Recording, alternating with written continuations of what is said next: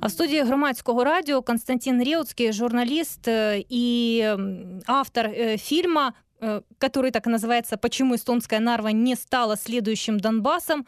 Добрый вечер. Добрый вечер. Константин, с интересом посмотрела фильм, потому что, наверное, все, э, где проводится аналогия с Донбассом, все это меня интересует, наверное, и вас тоже. А, задело э, такой момент, э, когда вы на границе разговаривали с местными жителями, вы представлялись открыто, да, что вы украинское телевидение, ну как-то вот очень зажатыми люди показались. Не все, но одна женщина прямо вот не захотела отвечать, причем это непонятно. И вокруг показываете, да, что действительно европейский город очень красиво, очень чисто и аккуратно. А, удалось ли вам узнать, э, почему люди такие зажатые? Ну, по нашим наблюдениям, э, наиболее зажатыми оказались э, как раз-таки российские граждане, жители Ивангорода или Санкт-Петербурга. Санкт-Петербурга меньше, но тем не менее. Вот, они вели себя в разговорах с нами, наверное, наиболее агрессивно, огрызались в ответ на вопросы. Не все попало не в кадр, общаться. скажите. Конечно, не все попало в кадр. Э, норвитяне, э, российскоязычные норвитяне были э, более общительными, вот, но специфика, наверное, этого бизнеса не очень располагает к разговорам. По сути, бизнес не вполне легальный. Люди возят товары через э, российскую границу на российскую территорию для продажи. Э, нам рассказывали, что есть целые компании, которые привозят э, э, товары из Европы на, в Нарву на российскую границу, и дальше они Э, идут уже вот таким вот способом, перегружаются маленькими партиями, тележками, перевозятся целые фуры на российскую территорию, откуда отправляются там, в супермаркеты. Э, скажите, Нарва, это насколько большой город? Вот так, чтобы мы понимали для сравнения. Э, Нарва это небольшой город. Там живет порядка 60 тысяч человек. Ну, это, условно говоря, наша Кадиевка, наверное, да? Да, примерно примерно наша Кадеевка. Нарва на самом деле очень похожа на э, большинство э, городов востока Украины. Э, я там не первый раз. И вот мое первое впечатление это было Алчевск. То есть это промышленный город? Это промышленный город. А, причем застроенный в середине прошлого века, после войны. Во время войны он был практически полностью разрушен. До этого он был, а, в общем-то, старинным, барочным городом, но от э, этого ничего не осталось. Э, в войну он был разрушен и э, застраивался уже в сталинские, брежневские времена. Это вот либо сталинская, либо э, сталинская архитектура, либо хрущевки. И архитектурно он очень напоминает э, восток Украины, типичный промышленный город. Почему именно Нарву uh, вы в своем фильме решили вот сравнить с Донбассом? Аналогии вы увидели раньше, да, и вот была такая мысль создать, или, возможно, еще что-то послужило причиной? Да, аналогии я видел раньше, я уже говорил, что до э, этого года я бывал в Нарве, я был там один раз э, в прошлом году, и э, аналогий у меня возникло очень много. Структура промышленности, люди, которые там живут, очень похожие на нас, шахты, э, терриконы, все это мне очень напоминало Донбасс. И э, несмотря на это, э, этот регион достаточно бедный по эстонским меркам. Он, конечно, чище и экономически состоятельнее, чем любой из донбасских городов, но по эстонским меркам люди в этом регионе живут несколько хуже, чем в среднем по Эстонии. Э, там говорят э, преимущественно на русском языке. 87% э, жителей Нарвы — это русскоязычные люди. Наши эстонские друзья говорили, что приезжая туда из Сталина, они передают буквально из рук в руки телефон единственного таксиста, который владеет эстонским языком. Вот. И э, Регион похож на Донбасс еще и э, тем, что в 90-х годах там э, прошел референдум э, о не о независимости, а правильнее сказать о, об автономии, об экономической автономии, но в целом прицел был на отделение от Эстонии. После войны, я напомню, регион заселялся э, россиянами, преимущественно жителями Ленинградской области, но и других э, советских республик тоже. И, как вот говорили наши собеседники, ментально эти люди никогда не жили в Эстонии. Они считали себя частью Ленинградской области, в сторону Таллина практически не ездили, контактов с эстонцами не поддерживали и не считали это необходимым. Естественно, что после провозглашения независимости, после распада Советского Союза, э, была предпринята попытка отсоединиться от Эстонии и присоединиться к, к России, Российской да? Федерации, да, э, которая, к счастью, провалилась. К счастью для Эстонии, наверное, и я бы сказал все-таки к счастью для этих людей.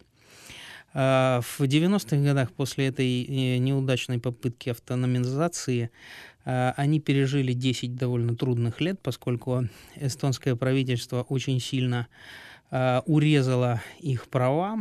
Э, Прям вот всего региона, жителей целого региона или, возможно, участников этого референдума или какой-то По категории? большому счету жителей целого региона и не только этого региона, всех русскоязычных эстонцев. Э, э, большинство из них э, не получили эстонских паспортов и получили серые паспорта не граждан, которые не дают права работать в муниципальных органах, в органах государственной власти. А в правоохранительных Правоохранительных органах? тоже, тоже, конечно же, нет которые не дают права выбирать парламент ну, как бы центральные органы власти, э, но в то же время дают возможность голосовать на местных выборах за местное самоуправление. Вот. Э, долгое время эти люди не были представлены. Эти, ну, их интересы не представлялись ни одной политической силой парламентской в Эстонии. У них не было как бы своих национальных медиа, вот сравнительно недавно там э, появилось э, первое русскоязычное телевидение, всего каких-нибудь э, четыре года назад. И они а жили... Это, подождите да, на этом моменте, да, да, да. а до этого вот медиа какие у них были? А, до этого существовали, конечно же, несколько русскоязычных региональных газет и существовало русскоязычное радио. Э, на эстонском телевидении, эстоноязычном преимущественно, э, выходило в разное время несколько русскоязычных программ, которые русскоязычные граждане, в общем-то, не смотрели. Э, смотрели в основном российское телевидение, которое соответствующим образом влияло на умы этих людей. И вот э, произошедшее в 2014 году в Украине заставило эстонское правительство пересмотреть свою э, политику в отношении русскоязычного меньшинства э, и пристально посмотреть на их потребности, на ситуацию, в которой находится Нарва и другие места компактного проживания русскоязычных граждан. Вот именно тогда начались активные инвестиции в интеграционные, культурные проекты в, в Нарве в частности. Э, и э, возникло русскоязычное телевидение, национальное, ЭТВ+. Э, и ситуация, я бы сказал, стала заметно улучшаться – в желании норвитян жить в Эстонии и признать себя, наверное, частью этой страны, да? Я правильно да. понимаю? Угу. Я бы сказал, что э, настолько э, настолько критичной, э, как, э, например, в, Украине, в Крыму или на востоке Украины, она, наверное, не была никогда с 90-х годов. Но все-таки некоторое недовольство Э, политикой центральных властей э, у норвитян, в частности, было.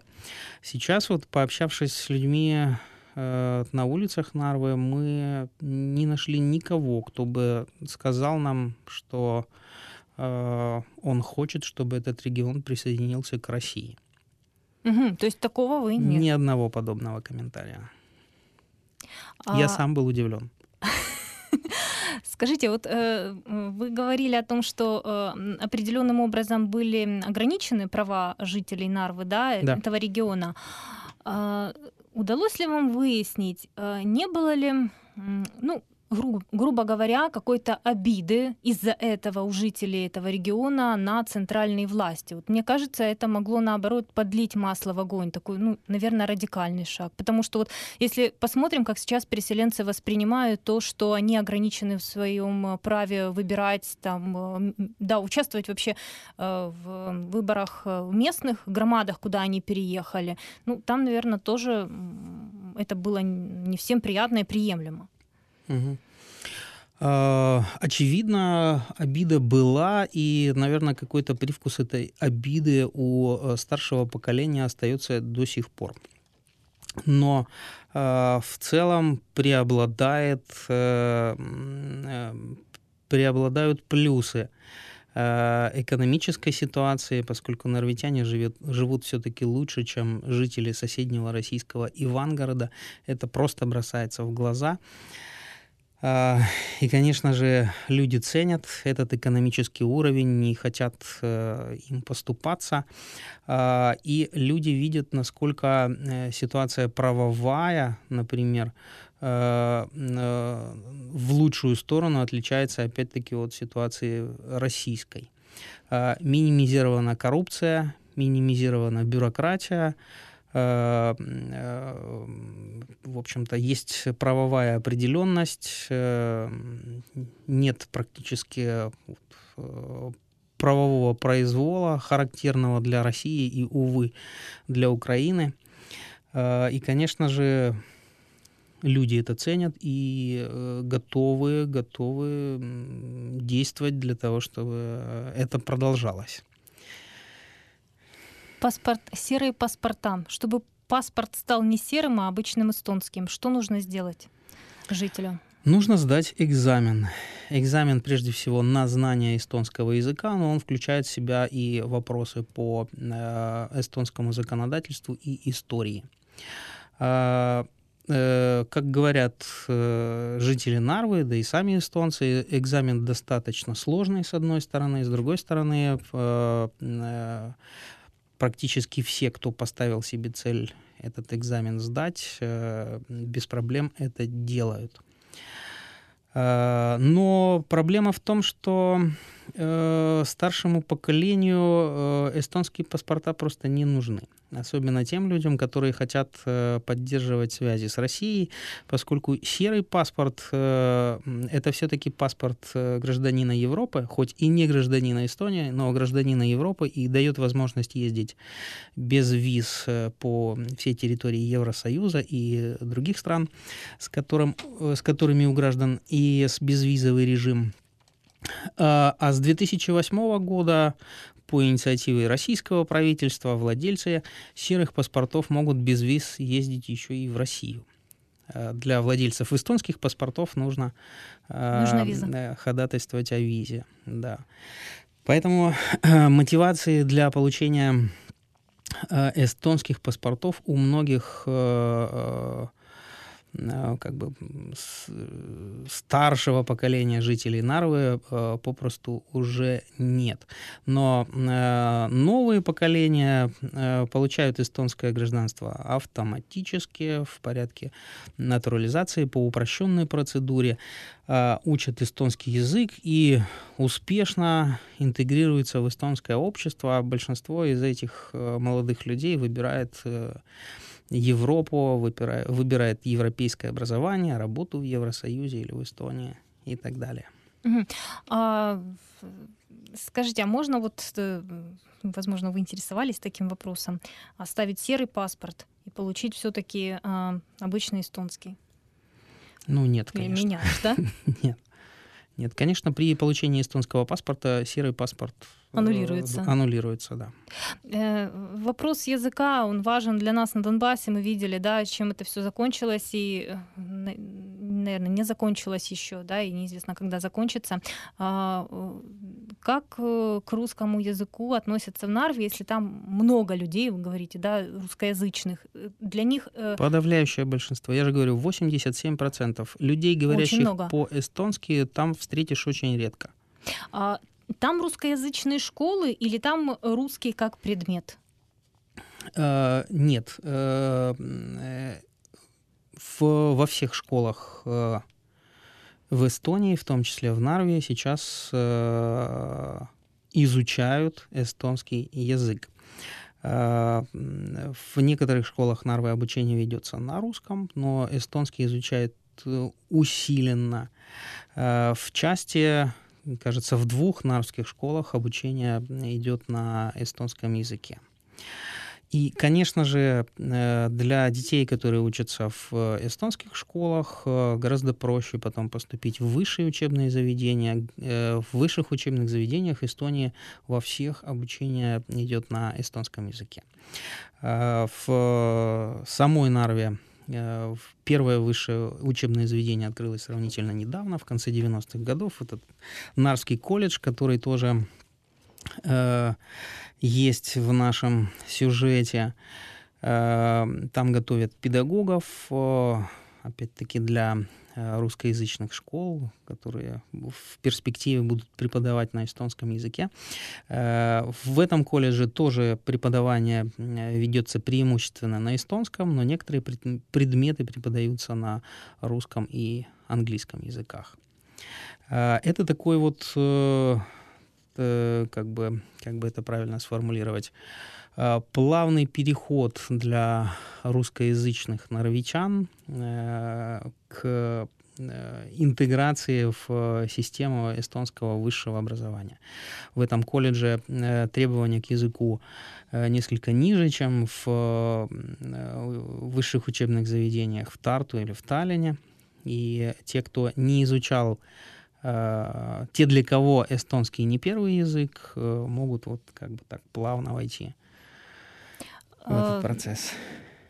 Первое, я вот о, о нем, об этом колледже и хотела вас расспросить подробнее и вообще о системе а, высшего образования. Ну, вот когда я смотрела фильм, возможно, у меня какое-то ошибочное такое мнение сложилось, что э, жителям Нарвы тяжело было как-то поступить в вузы в, там, не знаю, в том же Таллине. Возможно, я ошиблась. Ну, вот так, так... Да, все верно. Э, сложнее поступить в э, эстонские вузы, потому что обучение там, Язык. повторюсь, да, э, идет на эстонском языке. Если у человека нет практики языка, то, конечно же, и поступить, и учиться ему там будет сложнее. А в Нарвском же колледже для тех, кто не владеет языком, в том числе, кстати, для иностранных граждан, там учатся много и россиян, и других выходцев из, э, несколько десятков выходцев из других бывших советских республик, Э, для них э, система построена таким образом, что они э, первый год изучают только эстонский язык. Обучение бесплатное, но обязательно выучить эстонский для того, чтобы продолжать образование. Кстати, заохочивать и жителей Украины. Администрация колледжа призывает украинцев подаваться на Э, обучение в Нарском колледже. Повторюсь, это бесплатно. И хорошая возможность выучить эстонский и получить европейское образование. Поэтому вот э, для наших слушателей это хорошая возможность. А много жителей, ну вот молодых людей выбирают образование не в Эстонии, там не в Нарве, а, допустим, в соседней России, в вузах России. Ну, если языкового барьера же там нет. Э, есть такие люди, но их не большинство. Как ни странно. А, конечно же, э, образование в э, Санкт-Петербурге тоже ценится, но, повторюсь, э, большинство русскоязычных норвичан все-таки выбирают Европу, возможности, которые дает Европа. Они все-таки, как ни крути, значительно больше, чем то, что предлагает Россия. А, если говорить о работе, о занятости людей, а, кроме ну, купи-продай, то о чем вот мы с вами начинали разговор, а, что там еще работают, какие градообразующие предприятия, в каком они состоянии и вообще довольны ли люди э, тем, что ну, что-то у них есть, да, и там заводы, что не надо куда-то уезжать. Да. Э, в послевоенное время, э, в послевоенное время этот регион э, ориентировался на военную промышленность. И люди, которыми заселялся этот регион после войны, работали в основном на оборонных предприятиях. В этом регионе добывался и обогащался уран. И в, пес, в первые послевоенные десятилетия Ида Вирума давала две трети урана для советских ядерных программ. Большинство из оборонных предприятий в 90-е годы закрылись, поскольку оказались не нужны. Но э, не закрылись шахты и все предприятия, связанные с энергетикой. Точно так же, как и в Донбассе, сейчас э, основа э, экономики региона – это э, добыча горючего сланца, который поступает в основном на электростанции, а электростанции и Довирума дают 90% электроэнергии, необходимой для Эстонии. Вот. И большое количество людей в этом регионе работают именно в э, энергетике, на шахтах и электростанциях. А, открылось в последнее время много а, маленьких частных предприятий, их а, как бы направленность очень разная сфера услуг сейчас растет. Э, и вот в последнее время, когда правительство стало инвестировать в интеграцию и культуру, э, открылись э, несколько вот таких вот культурных площадок, которые тоже стали в том числе и как бы рабочими местами для норвитян. А, скажите, такой технический вопрос, но мне было интересно. А среди спикеров у вас а, была президент да. А, а вы записывали ее сами или э, ну, как состоялось интервью? Просто очень удивительно, да, что приехала телевидение из Украины и, в общем-то, снимает в каком-то маленьком городе. Ну, хотя я понимаю, для них это реально проблема и для них важно, да, э, то, что происходило в Нарве и э, много внимания уделяют этому району. Но тем не менее, президент угу. вот так дала интервью. Э, ну, во-первых, э, эстонская президентка э, значительно более открыта, чем украинский президент. А, ну то есть я, я правильно, да, вот поняла, тут да, разница. конечно.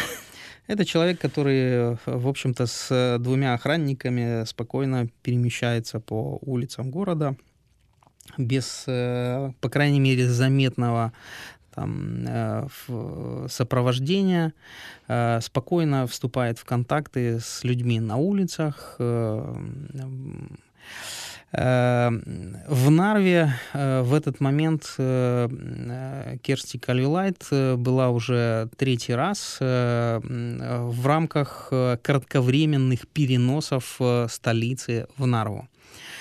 А, это программа, которая работает э, с этого года и призвана показать, что а, судьба норвитян эстонскому правительству не безразлична. И действительно, каждый день президентка проводит там э, от 5 до 10 встреч. Программа очень насыщенная. Э, встречается с представителями практически всех сфер там, экономики и общественной жизни, э, с лидерами мнений, обсуждает все э, насущные, актуальные для норвичан, для региона в целом вопросы и ищут решения местных проблем. Все это, конечно, очень позитивно влияет и на норвичан, и на эстонцев в целом. Э, э, чтобы попасть, чтобы организовать это интервью, э, не потребовалось много усилий. Мы списались с секретариатом президента, заранее договорились о встрече, и во время ее визита в арт-резиденцию Нарвскую, где она смотрела выставку и общалась с администрацией о планах Э, этого учреждения. Э, она уделила нам э, полчаса, и мы пообщались. Плохо представляю себе, как можно было бы организовать подобную встречу с украинским президентом, ну вот в таком формате. А, вот э, можете назвать время от э, период, когда вы написали письмо секретариату, сообщили о своем намерении пообщаться с президентом и как интервью состоялось? Сколько времени ушло приблизительно? Немного, точно не могу сказать, ну, может быть, около двух недель. Но ну, И это... то это э, скорее зависело от э, э, скорости наших ответов. Ну, я знаю коллег, которые не, не могут с определенными министрами, ну, год там добиться интервью. Это, ну, очень от, быстро договорились с президентом. А, говорили ли вы с ней о Донбассе? Нет. Не проводили а, Поговорить ли о Донбассе, к сожалению, времени у нас не хватило. Хотя, да, мы знали, что незадолго до этого она побывала в Донбассе, и у нее есть э, свое мнение, своя позиция по этому поводу, но, к сожалению, тоже э, ввиду насыщенности ее программы у нас было не так много времени для интервью. Не все вопросы мы успели ей задать. А о чем вы говорили с ней? А, это интервью, если я не ошибаюсь, уже вышло на э, громадском э, телевидении, и его можно посмотреть. Если коротко, мы говорили о вопросах э, национальной безопасности Эстонии, что является вызовами, главными вызовами эстонской безопасности, и мы говорили об интеграции русскоязычного меньшинства и Нарвы в целом. А, и вот что она говорит по э, интеграции? Что она говорит? Вот кроме Нарвы, возможно, еще какие-то проблемы возникали с интеграцией русскоязычных людей, но они же не только в Нарве. В Нарве это компактно, их много, Конечно. да? Так? Компактно они живут и в Таллине. Э, и э, что она говорила? Она говорила, что Э, русскоязычные граждане Эстонии — это точно такие же граждане, как и все остальные.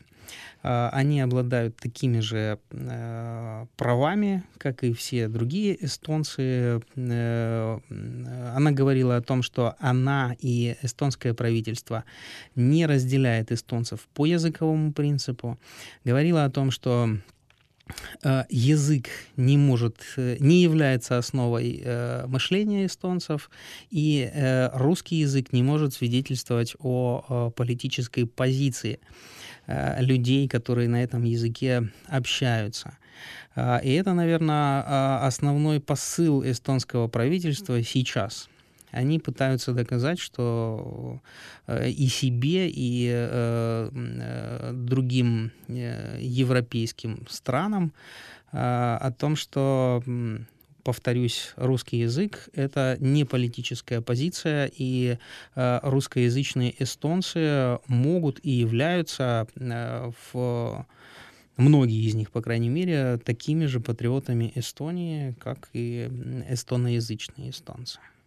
А, если вернуться в Нарву, да, и вы, в начале интервью тоже сказали о том, что э, есть, ну, очевидная разница между уровнем жизни э, всей Эстонии и вот Нарвы. Ну, там, я так понимаю, немного хуже. А в чем именно вот это хуже проявляется? А, а, ну вот, э, приехав э, в Нарву год назад, я опять-таки заметил очень много общего там состояния дорог, очень похоже на состояние дорог в Донбассе. То есть это дороги и тротуары, некоторые из которых не ремонтировались, э, наверное, все годы независимости. А, состояние некоторых э, инфраструктурных объектов. Вот железнодорожная станция, на которую я приехал, напоминала даже, наверное, не станцию Коммунарск, а может быть станцию Радакова, если не хуже, кто в теме.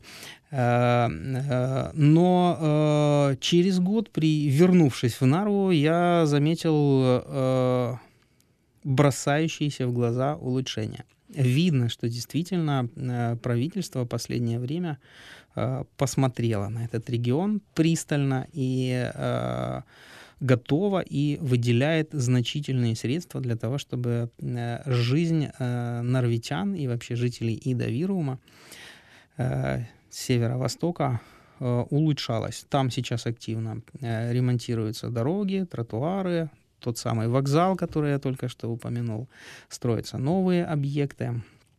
Построен вот э, театральный центр, открылся совсем недавно, через непродолжительное время после нашего отъезда из Нарвы строится бассейн и еще целый ряд таких вот проектов. А есть ли такие цифры, статистика, возможно, ведут, э, как много, если э, много ли желающих из того же Ивангорода переехать э, в Нарву? Э, не знаю, мне такая статистика неизвестна, но э, для того, чтобы э, приехать в Нарву, нужно легальное основание. Это все-таки территория Европейского Союза. И но это уже говорит о серьезных намерениях человека, если он получает такое, а, ну, добивается такого разрешения. Ну, к сожалению, я не могу прокомментировать этот вопрос, просто нет такой информации. А, вы были только в Нарве, в Ивангород. Удалось ли вам попасть? Да, были. Да, мы ходили в Ивангород. Э, процедура... Это очень просто. Э, сам переход в Ивангород э, занял у нас примерно 10 минут вместе с процедурой паспортного и таможенного контроля. Точнее, таможенного контроля не было. Ни с эстонской, ни с российской стороны. У нас проверили паспорта, и мы перешли туда вместе с вот этими вот людьми, которые везли Э, коляски с товаром. Э, сложнее оказалось попасть назад, поскольку, причем с российской стороны, россияне даже не стали нас проверять, э, трафик там большой, и они были заняты вот в основном местными людьми, которые Что везут, везут товар. Да, да, да, да, да. На нас особого внимания не обратили. Каждый день через этот таможенный пост проходит не менее 6 тысяч человек. Вот. А э, эстонские пограничники несколько, ну, как бы напряглись, увидев украинские паспорта. Вот, и нам потребовалось некоторое время для того, чтобы доказать, что мы вот э, всего на час выходили за пределы Европейского Союза через этот же таможенный пост.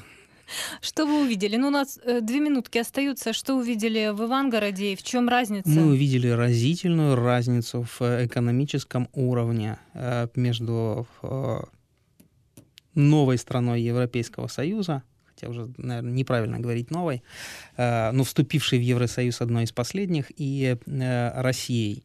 Оно просто бросается в глаза а, не знаю, за две минуты мне, наверное, будет сложно это описать, но э, нашим слушателям просто придется в это поверить. А, это просто э, бедность, разбитые дороги, вот как у нас в Донбассе, заброшенная э, историческая Э, архитектурный памятник Ивангородская крепость, который никто не посещает, судя по всему, в отличие от э, стоящий э, ровно напротив через реку Нарова э, Нарвский замок. Э, э и э, вот грубость и хамство местных жителей. Простите за такую стереотипизацию, но это едва ли не первое, с чем мы столкнулись, перейдя границу. А, а вот вы об этом замке сказали в, в Ивангороде, а он заброшен или он просто не интересен людям? Э, он не заброшен, он функционирует как музей, но э, э, по всему видно, что он не финансируется. Когда мы спросили у российских пограничников, перейдя пост, как нам пройти в Нарвский замок, он был виден, он был вот видно, что недалеко, но сложность вот этих вот таможенных сооружений, нам не было понятно, куда идти. И пограничница искренне удивилась, э, еще переспросила, э, действительно ли мы хотим посетить их замок, а не Нарвский. вот. И э, по всему было видно, по дороге, которой мы шли к этой крепости, что его практически никто не посещает. И это все, конечно, выглядит очень печально. А, спасибо, Константин, за такой очень интересный разговор и рассказ о Нарве и о том, почему она все-таки не стала следующим Донбассом.